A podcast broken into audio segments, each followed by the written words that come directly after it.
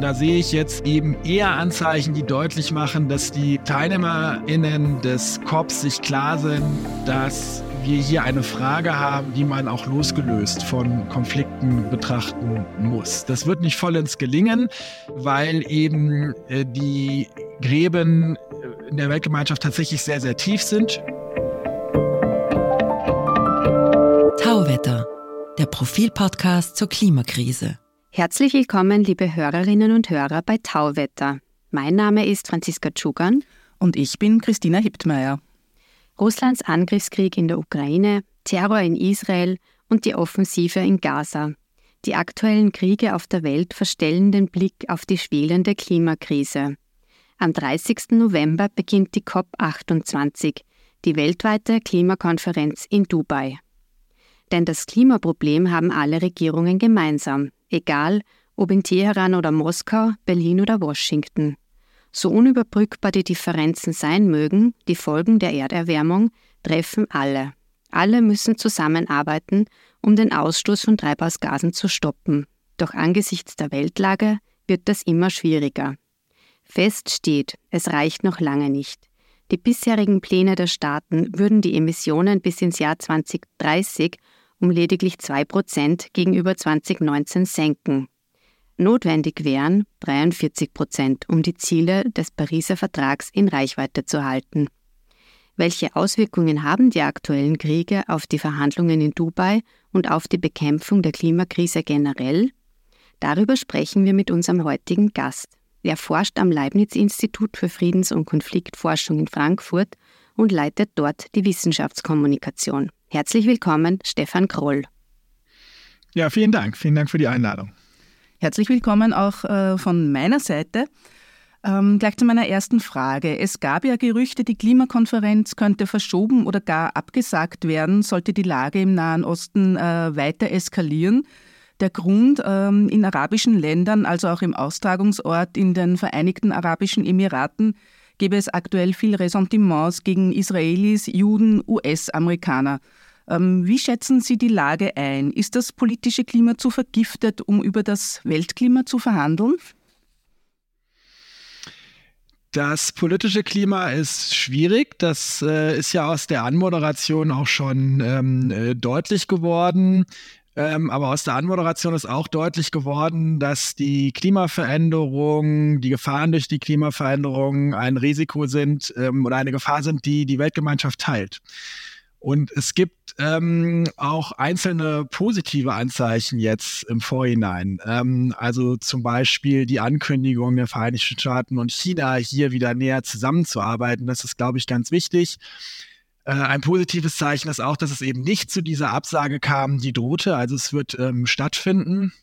Gleichzeitig sehen wir aber auch, dass in der Region selbst ähm, Vorhaben, die geplant waren, ähm, die äh, sozusagen Reaktion auf Klimaveränderungen, eine Verbesserung äh, äh, herbeiführen sollten zwischen Israel und Jordanien zum Beispiel, dass die jetzt hier gestoppt werden.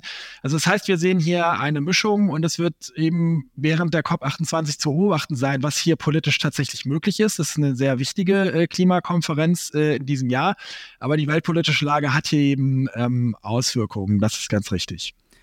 Ähm, zum Zeitpunkt der Aufnahme unseres Gesprächs haben sich auch Israel und die Hamas äh, gerade auf einen Waffenstillstand geeinigt. Ändert das etwas an Ihrem Befund? Nee, das ähm, ist erstmal ein sehr positives Zeichen tatsächlich. Ne? Also beide haben auch versichert, die Kampfhandlungen werden danach wieder weitergehen, aber es äh, ist hier eben zu sehen, dass äh, Gespräche stattfinden, dass hier auch äh, äh Ergebnisse erzielt werden, dass hier auch ähm, das internationale Umfeld, also die Versuche auf Israel oder auf beide Konfliktparteien hier auch Einfluss zu nehmen, aber insbesondere auch auf Israel, sich hier auf eben einzulassen, dass das positiv stimmt. Wenn wir es vergleichen mit dem Russland-Ukraine-Krieg, wo wir eben schon seit sehr langer Zeit aus nachvollziehbaren Gründen solche Gespräche und solche Fortschritte eben nicht sehen, ist das ein positives äh, Zeichen, das eben auch Auswirkungen darauf hat, äh, wie hier die Weltgemeinschaft über ähm, die Bedrohung äh, durch das Klima sprechen wird. Ähm, und welche Auswirkungen könnte jetzt der Nahostkonflikt konkret auf die COP haben, auf die Verhandlungen dort?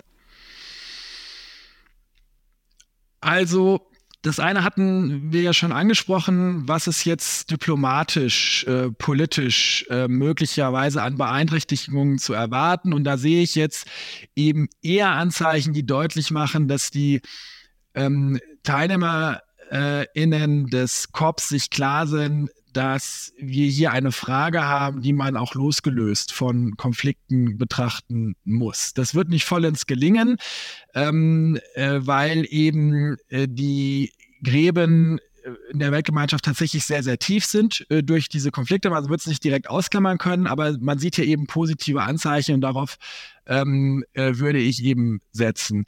Ähm, Interessant ist, was sozusagen, COP ist ja eine Riesenveranstaltung mit 70.000 äh, Delegierten. Da sind ja auch sozusagen viele zivilgesellschaftliche Akteure dabei, auch ähm, die ähm, AktivistInnen, die ähm, sozusagen in den einzelnen Ländern durch ihren Aktivismus auch einen großen Druck ausüben. Und, und hier sehen wir ja auch tiefe Gräben in den Bewegungen selbst. Also nehmen wir einfach das Beispiel Fridays for Future international und die unterschiedlichen ähm, nationalen Gruppierungen die sich hier eben auch, äh, die hier sehr weit auseinander sind, ja, was die Reaktionen auf den äh, Krieg in Gaza eben angeht. Und das ist eben etwas, was, was eine Rolle spielen könnte, weil zivilgesellschaftliche Organisationen eben hier ähm, von großer Bedeutung sind, auch in so einem Konferenzbetrieb, äh, sage ich jetzt mal. Und äh, die große Frage ist eben, ne, wie isoliert wird jetzt sozusagen die Frage der Klimaherausforderung hier betrachtet und wie stark eingebettet auch in andere politische äh, Prozesse. Das hängt aber auch mit den Lösungsmöglichkeiten zusammen, weil ähm, wenn man äh, die Klimafrage isoliert betrachtet, dann ist das sehr stark diesen Teil Klima als Krise im Diskurs zu verankern und deutlich zu machen, das ist die prioritäre und größte und existenzielle, existenziellste Herausforderung, die wir haben, langfristig, der wir uns widmen müssen, ähm, wo wir, wo wir Akutmaßnahmen brauchen. Und ähm, äh, COP ist aber eben auch ein Prozess, wo es um sehr langfristige Maßnahmen eben geht, wo wir eine Transformation brauchen, die über diese akute Krisenpolitik hinausgeht.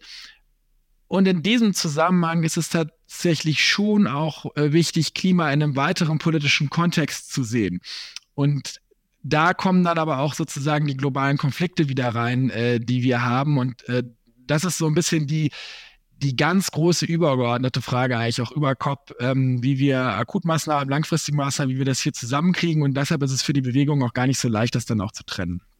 Sie haben eben die Aktivisten angesprochen. Äh, Greta Thunberg, die Galionsfigur von Fridays for Futures, fällt im Moment hauptsächlich durch ihre Parteinahme für die Palästinenser auf.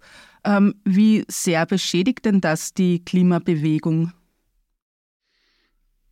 Ja, also es beschädigt sie erstmal äh, dadurch, dass, dass jetzt hier ein interner Konflikt in der Klimabewegung äh, tatsächlich selbst vorliegt. Und es beschädigt sie in einer Zeit, in der zumindest wenn wir es jetzt äh, für, für, für Deutschland zum Beispiel betrachten, ich äh, forsche an einem deutschen Institut, ähm, ohnehin die große Frage, welche Protestformen aktuell wirksam sind, sowieso schon eine große Frage ist. Also es waren in der Bewegung sowieso schon große Konflikte da und jetzt kommt sozusagen durch ein, eine ganz andere politische Frage äh, noch so ein Konflikt mit hinein und das führt eben dazu, dass wir ähm, nicht eine Bewegung haben, die hier sehr fokussiert an einem bestimmten Ziel arbeitet, wie wir es aus der Vergangenheit kennen, was sehr erfolgreich war, ähm, sondern dass sie hier sehr große interne Probleme hat ähm, und ähm, das führt natürlich auch dazu, dass sie weniger Überzeugungskraft bei denen hat, die sie versucht auch zu überzeugen.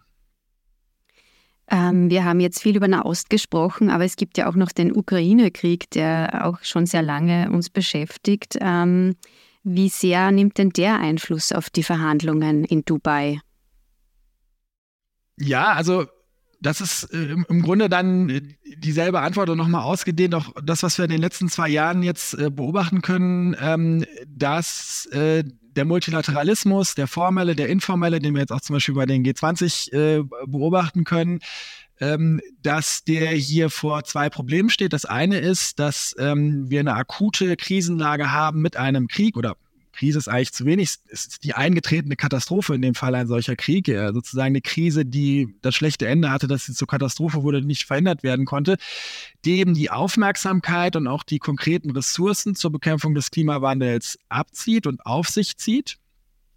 Das ist das eine. Und das Zweite ist, und das ist ebenso schwerwiegend äh, äh, meiner Ansicht nach, dass die Mechanismen und Institutionen im Multilateralismus, die wir haben, um auf solche langfristigen Krisen auch zu reagieren, eben auch belastet sind, ähm, weil die Zusammenarbeit erschwert ist.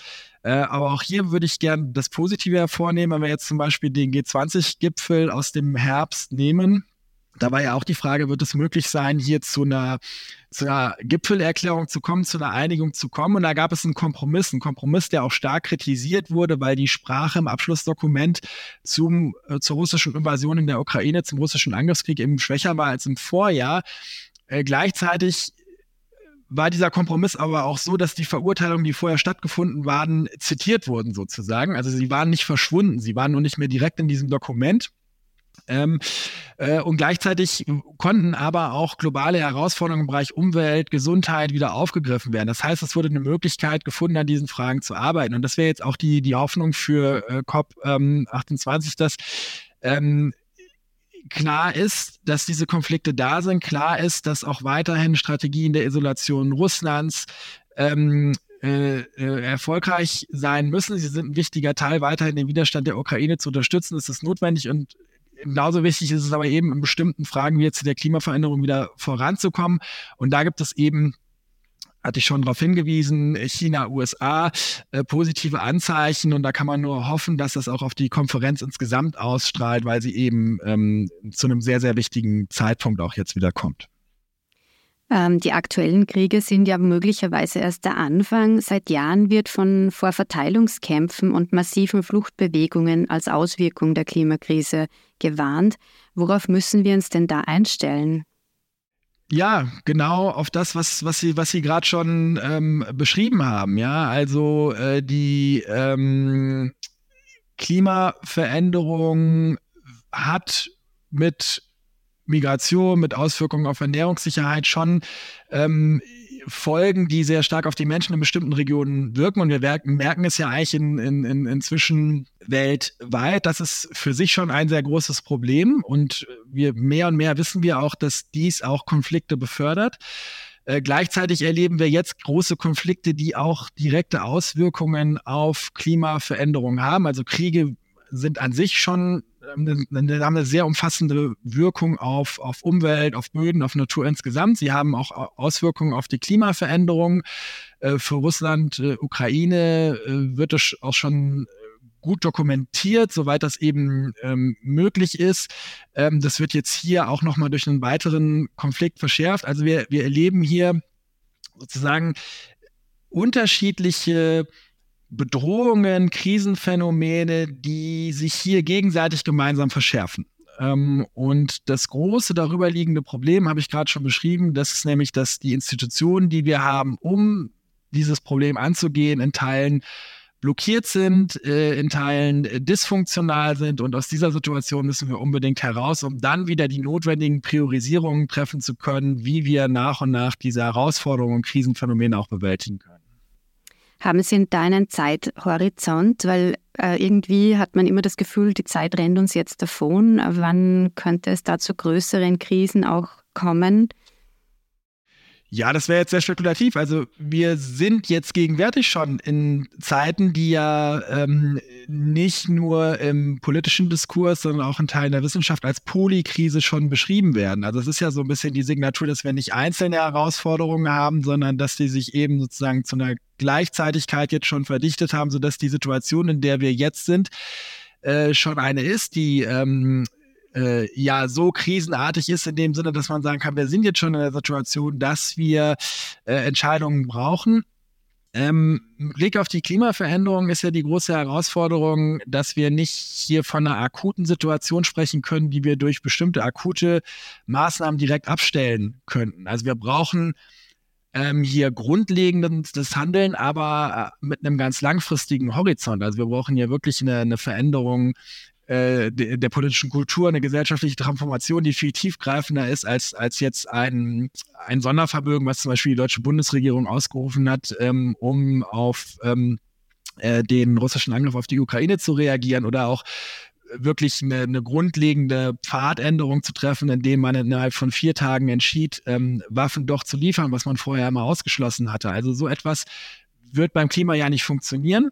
Ähm, das da hängt auch immer das Problem, weil man sieht, wird die Erfolge nicht so sehr schnell sehen. Ja, also selbst wenn man jetzt zu, äh, zu sehr grundlegenden Entscheidungen käme, würde man nicht direkt darauf hinweisen können, welche Erfolge das gezeitigt hat. Und das ist eben auch ein Problem. Also ich glaube, dass man in der ganzen Krisenkommunikation, in der ganzen politischen Kommunikation im Kontext von Klimaveränderung eher auf Langfristigkeit setzen sollte. Ähm, der Krisendiskurs war sehr nützlich in den vergangenen Jahren, um deutlich zu machen, dass es trotz der anderen akuten Krisen, Pandemie, Krieg, die wir haben, ähm, die große Herausforderung, die wir haben. Ich habe aber den Eindruck, das Thema ist inzwischen politisch gesetzt und platziert, sodass das gar nicht sozusagen der Hauptpunkt ist, um den es geht. Jetzt muss es eher darum gehen, ähm, zu politischen Veränderungen zu kommen. Und die dürfen aber nicht nur ähm, sozusagen krisenartig sein oder akut sein, sondern sie müssen langfristig sein. Und das ist eben etwas anderes. Äh, so diesen Unterschied würde ich, glaube ich, gern hervorheben wollen. Ähm, der Vorsitzende der heurigen Weltklimakonferenz, Sultan Al-Jaber, ist Industrieminister der Vereinigten Arabischen Emirate und gleichzeitig Chef von ADNOC, einem der größten Ölkonzerne der Welt. Nebenbei bemerkt hält das Unternehmen auch Anteile am österreichischen Mineralölkonzern OMV. Ähm, Al-Jaber hat ADNOC weder dazu verpflichtet, seine Ölproduktion zu reduzieren, noch hat er einen Weg aufgezeigt, wie das Unternehmen zu einem Unternehmen für erneuerbare Energien werden kann. Wie ernst kann man denn so jemanden nehmen als Vorsitzenden der Weltklimakonferenz? Ja, wir müssen ihn natürlich äh, sehr ernst nehmen. Er ist der Vorsitzende der Klimakonferenz, wie Sie sagen. Ähm, und das, damit sind äh, verschiedene Privilegien auch verbunden, aber auch Hoffnung unsererseits verbunden, was, was im Ergebnis bei dieser Konferenz herauskommt. Und äh, das ist ja eine der Fragen, um die es dann auch gehen wird, dass es äh, Länder gibt, die eben ähm, aus eigenen Interessen, die sie haben, versuchen, über technologische Lösungen Emissionen einzusparen. Und dann gibt es äh, andere Länder, die daran eben nicht glauben, weil diese Technologien auch noch nicht äh, reif sind, ähm, die ähm, Emissionen einsparen wollen. Ähm, dann gibt es wiederum Länder, die Möglichkeiten auch sehen in der Nutzung von Nuklearenergie. Und das sind eben die Dinge, die äh, in einer solchen Konferenz verhandelt werden müssen. Äh, man muss es tatsächlich sehr, sehr ernst nehmen, auch in dem Sinne, das sind eben die Lösungsvorschläge der anderen. Und wenn ich vorhin gesagt habe, dass wir äh, in internationalen Organisationen die Schwierigkeit haben, dass sie blockiert sind, dass sie dysfunktional sind, dann äh, hängt das auch damit zusammen, dass Erfahrungen aus der Vergangenheit bestehen, dass eben nicht alle Positionen gleich ernst genommen wurden, dass hier Asymmetrien sind. Und das ist, glaube ich, die wichtigste Lehre für den Multilateralismus in der Zukunft. Ähm, ähm, hier wieder sozusagen inklusiv zu sein, ja, ähm, und alle Positionen ernst zu nehmen und in diesem Wettbewerb der Positionen dann erfolgreich zu sein. Das ist, glaube ich, sehr wichtig. Ähm, Al-Jaber setzt ja anders als die bisherigen Vorsitzenden weniger auf die Staaten, sondern äh, will stärker die privaten Unternehmen in die Pflicht nehmen. Das hat er schon angekündigt. Ähm, ist das eine gute Idee oder eher kontraproduktiv aus Ihrer Sicht? Das ist eine gute Idee, weil äh, da liegen wahnsinnig viele Potenziale und das ist was, was wir auch aus anderen akuten Krisen wie jetzt der, der Pandemie auch sehen. Also wenn wir eine Krisenlage haben, die sich akut zuspitzt, dann braucht es ähm, äh, gesamtgesellschaftliche Verantwortung zur Lösung. Und damit meine ich jetzt nicht die viel zitierte Eigenverantwortung, äh, sondern tatsächlich ähm, diejenigen, die gewisse Potenziale und Möglichkeiten auch haben, direkt wirksame Maßnahmen zu treffen, einzubinden, das ist, das ist ein, ein richtiger Weg. Ähm, äh, das wird aber nicht ausschließlich reichen. Also das bitte nicht missverstehen, aber sozusagen diesen Akzent auch zu setzen, den, den, den halte ich für richtig in einer solchen Situation. Heuer im Sommer haben sich die fünf BRICS-Staaten Brasilien, Russland, Indien, China und Südafrika entschlossen, gleich sechs neue Mitgliedsländer aufzunehmen. BRICS ist ein Zusammenschluss von Schwellen- und Industrieländern als Gegengewicht zum Westen. Und ab 1. Jänner gehören dann dazu auch Argentinien, Ägypten, Äthiopien, Iran, Saudi-Arabien und eben die Vereinigten Arabischen Emirate. Wie sehr verschärft denn das den Spalt zwischen dem Westen und dem sogenannten globalen Süden? Oder ist es ein positives Zeichen?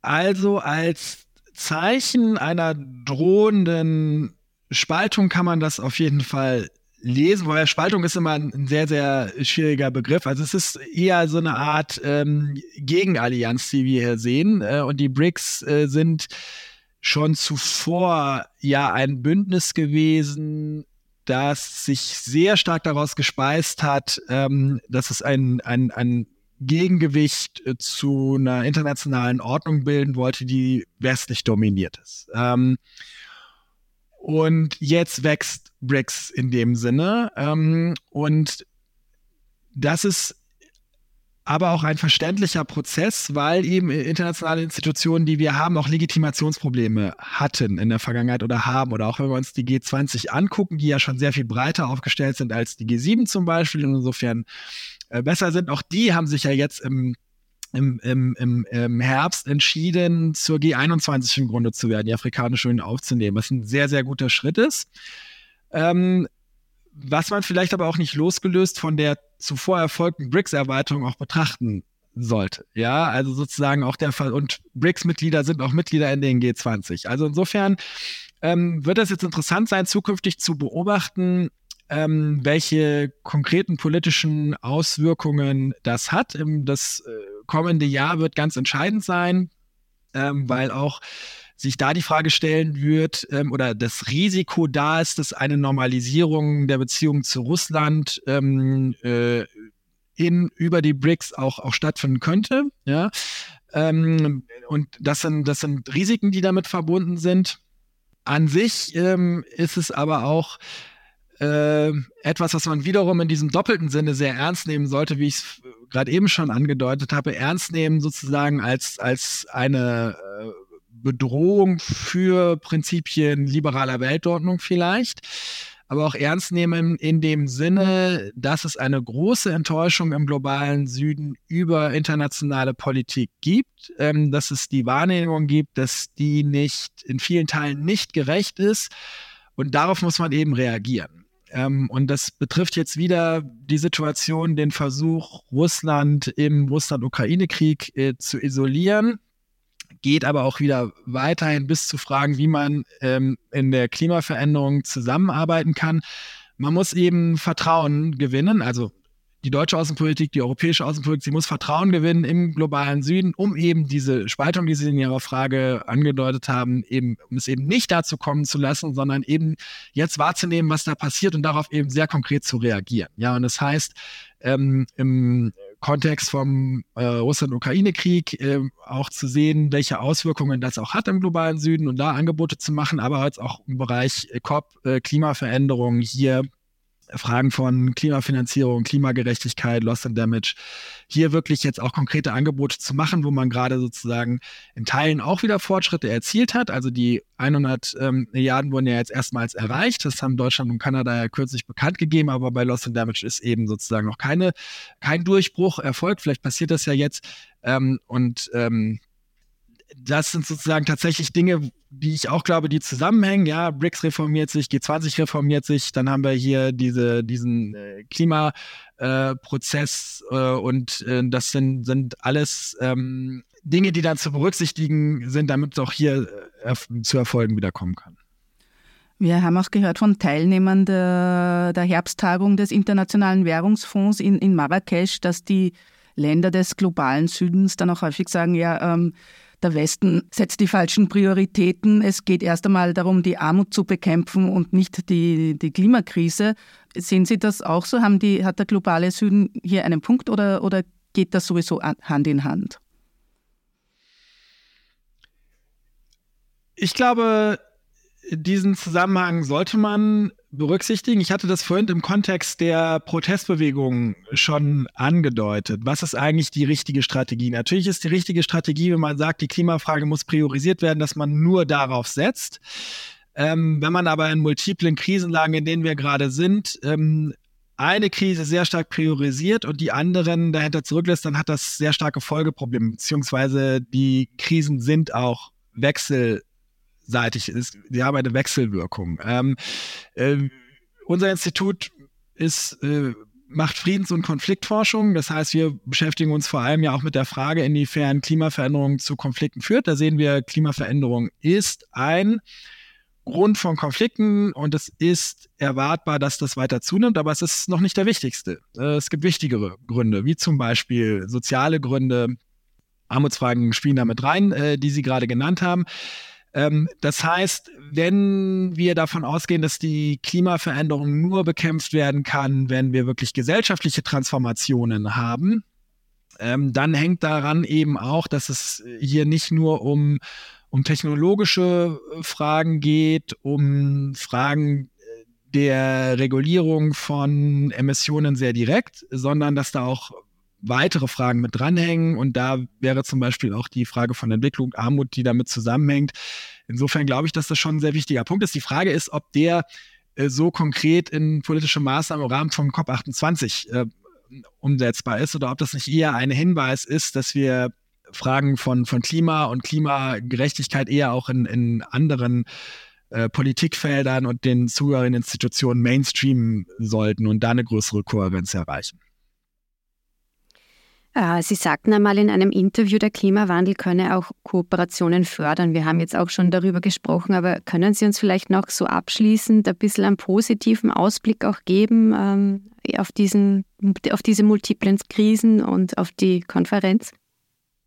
Ja, unbedingt. Also ähm, allein, dass es COP28 gibt, ist ja ein großer Kooperationserfolg. Also äh, die, der, der Paris-Prozess wird zu Recht kritisiert, ähm, weil die Ziele, die damit verbunden sind, im Moment nicht in Reichweite sind. Also es muss mehr passieren und äh, es ist auch wichtig, immer wieder darauf hinzuweisen. Gleichzeitig finde ich es auch wichtig festzustellen, ähm, wir haben ja hier einen globalen, multilateralen Prozess.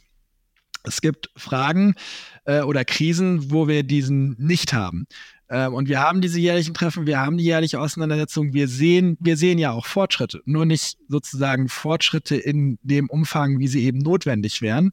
Äh, und trotzdem, wenn wir uns überlegen, wie wollen wir jetzt äh, global äh, weiterkommen, dann wird es ohne COP eben nicht gehen.